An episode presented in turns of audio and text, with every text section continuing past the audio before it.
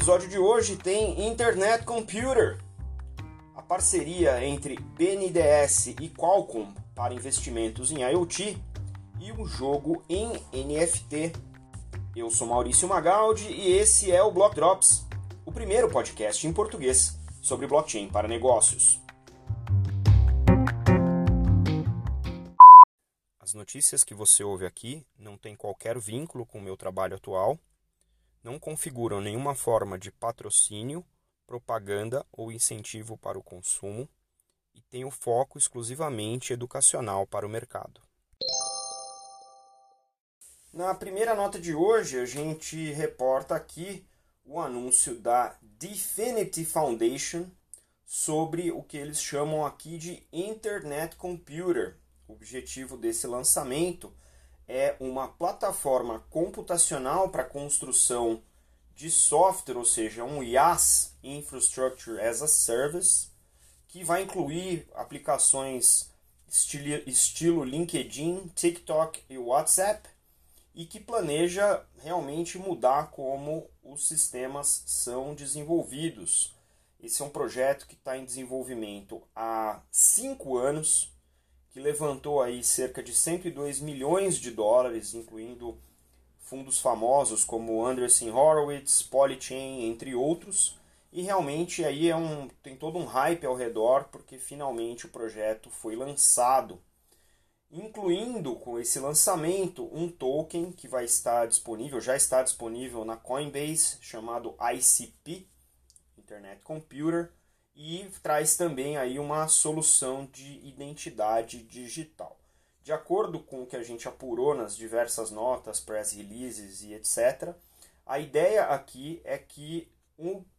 um back-end inteiro em blockchain sirva como um substituto para tudo que é desenvolvido em outros tipos de infraestrutura como serviço ou serviços de nuvem, como as big techs oferecem aí, Google, IBM, a Amazon e a Microsoft oferecem serviços de aplicação para você poder desenvolver diversas tecnologias para você desenvolver as suas aplicações e o Internet Computer é uma infraestrutura também em cloud, mas todas as ferramentas rodam em cima de um back-end em blockchain, um blockchain proprietário aqui. A ideia, de acordo com a Definity, é, obviamente, substituir o que eles chamam aí de infraestrutura legada, incluindo todos os stacks de desenvolvimento, tanto quanto banco de dados e até mesmo firewall, porque aí a segurança do Internet Computer está embutida. Também é objetivo da Definity servir de base para novas gerações de o que eles chamam aqui de mega apps, que seria a próxima geração de super apps, e outros serviços baseados na internet, agora em Web 3.0, a web da confiança, inteiramente baseada em blockchain. Segundo a, a imprensa, é, esse Internet Computer tem um segredo, aí, o pulo do gato, que é a Chain Key Technology, que fraciona as funções dos smart contracts que são executados em calls de update, de atualização de dados, ou de query de consultas, e aí você consegue é, separar os tipos de transação e maximizar a performance para cada um dos tipos de transação. Também tem um sistema nervoso central, que eles chamam de Network Nervous System, ou NNS, que funciona como o cérebro desse Internet Computer e faz toda a gestão, desde dos economics até os, as atualizações e o onboarding de outros uh, data centers dedicados como uh, nós dessa grande rede. Parece uma aposta bem interessante do ponto de vista de infra infraestrutura. Esse podcast aqui reiteradamente defende o blockchain como uma infraestrutura transacional para diferentes indústrias, para diferentes mercados, e é interessante que um projeto desse tamanho e com esse objetivo tenha sido lançado.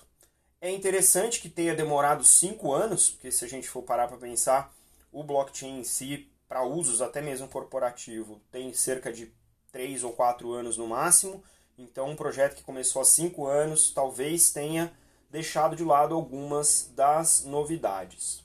De qualquer maneira, a gente vai ficar de olho porque pode ser uma grande e interessante saída para acelerar a adoção de blockchain como o grande agente transformador de várias indústrias. E se você tem uma nuvem que é nativa em blockchain, pode ser que essa adoção seja realmente bastante acelerada. Em vários dos exemplos que a gente já trouxe aqui para o podcast,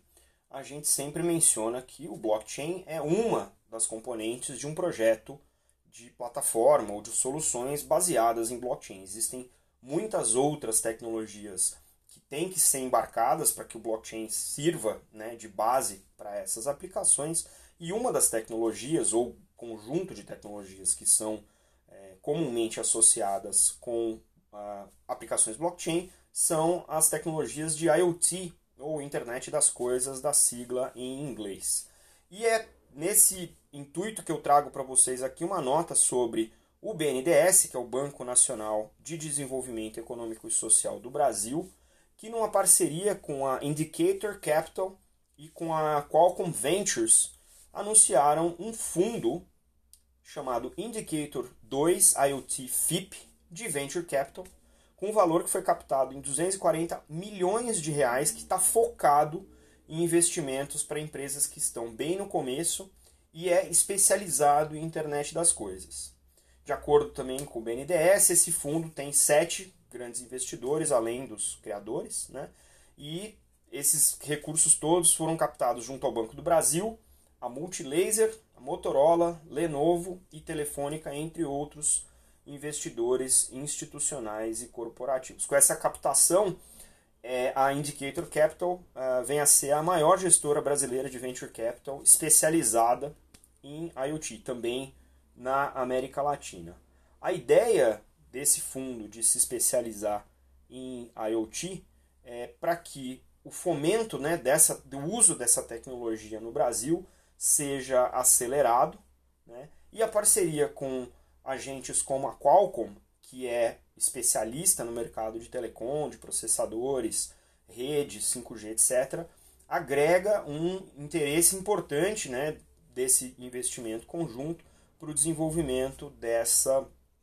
é, desse, dessa adoção de IoT. Isso também está em linha com o Plano Nacional de IoT, que foi é, elaborado uh, recentemente, liderado pelo BNDES e também pelo é, Ministério da Ciência, Tecnologia e Inovação, cujo objetivo é acelerar a implantação desses tipos de dispositivo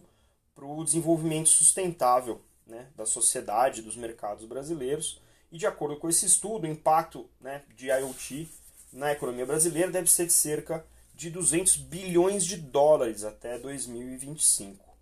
A gente já comentou aqui uma série de in in iniciativas que combinam as duas tecnologias, mas o mais importante da gente olhar para o IoT pelo ângulo do blockchain é aquele desafio perene do blockchain que é a, quebra ou a ponte entre a fronteira do físico para o digital. Quanto mais amplo e mais profundo for o parque de devices no Brasil, no parque de devices IoT no Brasil, mais rede a gente tem, mais amplo pode ser a implementação de redes blockchain que coletam dados ou que interagem com o ambiente através dos dispositivos IoT. Então, essa notícia vem embarcada de esperança de que num futuro próximo a gente tenha startups, a gente tem empresas definitivamente trabalhando em romper essa dificuldade que é a barreira físico-digital e permitir aí sim a adoção massiva de blockchain em processos de negócio, sejam industriais, sejam logísticos, inclusive olhando do ponto de vista de sustentabilidade, onde existe também um grande foco de se utilizar é, dispositivos IoT para monitoramento, para garantia é, de qualidade do solo, qualidade da água, qualidade da atmosfera, e isso se tornar também uma moeda de troca potencialmente tokenizável para que as empresas possam desenvolver novos modelos de negócio em cima do benefício ou dos créditos positivos que as suas operações geram e aí sim possam ser medidos e certificados por dispositivos IoT em uma blockchain. Super interessante esse fundo, a gente com certeza vai ver projetos que saiam desse, desse financiamento é, utilizando não só IoT, mas também blockchain. E nossa última nota de hoje vem da editoria de NFT, novamente, mas é uma nota bastante interessante do ponto de vista de modelo de negócio. A gente discutiu aqui semana passada sobre a bicicleta em NFT, que num primeiro momento não parece fazer tanto sentido. Nesse caso de hoje, a coisa parece que está melhor amarrada. É uma nota sobre um filme, um curta-metragem, que é um documentário chamado Play to Earn NFT Gaming nas Filipinas, que conta a história de uma comunidade rural que durante a pandemia, né, as restrições da pandemia de Covid-19, começou a ganhar dinheiro jogando um videogame chamado Axie Infinity, que é baseado em todo o economics ao redor de blockchain. E alguns jogadores relatam ganhos mensais de cerca de 400 dólares, mais alto até do que o salário mínimo local. Muito interessante como essa, esse novo uso né, do NFT dentro do ambiente do jogo acaba oferecendo uma oportunidade é, de transformar a realidade econômica de jovens e até idosos nesses países emergentes, onde não necessariamente você tem oferta de emprego e realmente não tem nenhum tipo de ajuda durante uma crise. Esse documentário foi filmado agora no começo do ano de 2021 e foi inspirado em um artigo que foi escrito por Leah Callum Butler, que também narra é, o filme, e conta a história de uma família em Nueva Ecija, que é uma província em, de Manila, e a família se reveza jogando o tal do X Infinity durante 20 horas por dia. De acordo com o press release, um dos jogadores é, filipinos que aparecem nesse filme é o Lolo Silvério, de 75 anos, que comenta que o jogo foi a diversão durante o período de lockdown né, da Covid-19. Ele conta que jogou até 100 vezes por dia e tem usado o dinheiro que ele ganha na dinâmica do jogo para comprar remédio. Olha só que coisa incrível, né? é uma nova economia. A nota termina aqui, a nota que eu compartilho com vocês na descrição do episódio, que é originária do Cointelegraph, comenta ainda no final que na América Latina uh, já existem uh, ah, 58 bolsistas, que é o nome dos jogadores que estão se iniciando no X Infinity. Play to Earn ainda tem participação dos nomes famosos como Mark Cuban e Anil Lulia, que são dois nomes aí dentro do mercado de blockchain e NFT bastante conhecidos. Né? E também tem outras narrações de figuras conhecidas como o Jeff Zerlin e a Gabby Dizon, que são envolvidos na produção do jogo.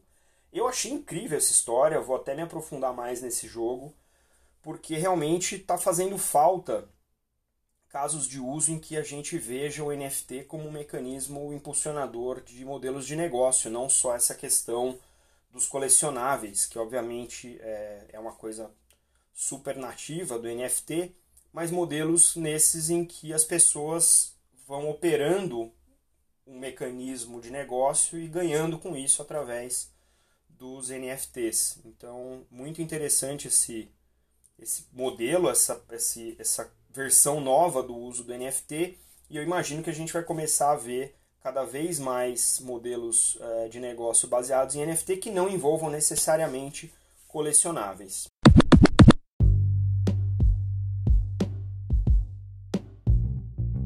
Você pode ouvir o Block Drops Podcast nas plataformas Numis, Google Podcasts, Apple Podcast, Spotify e Anchor FM.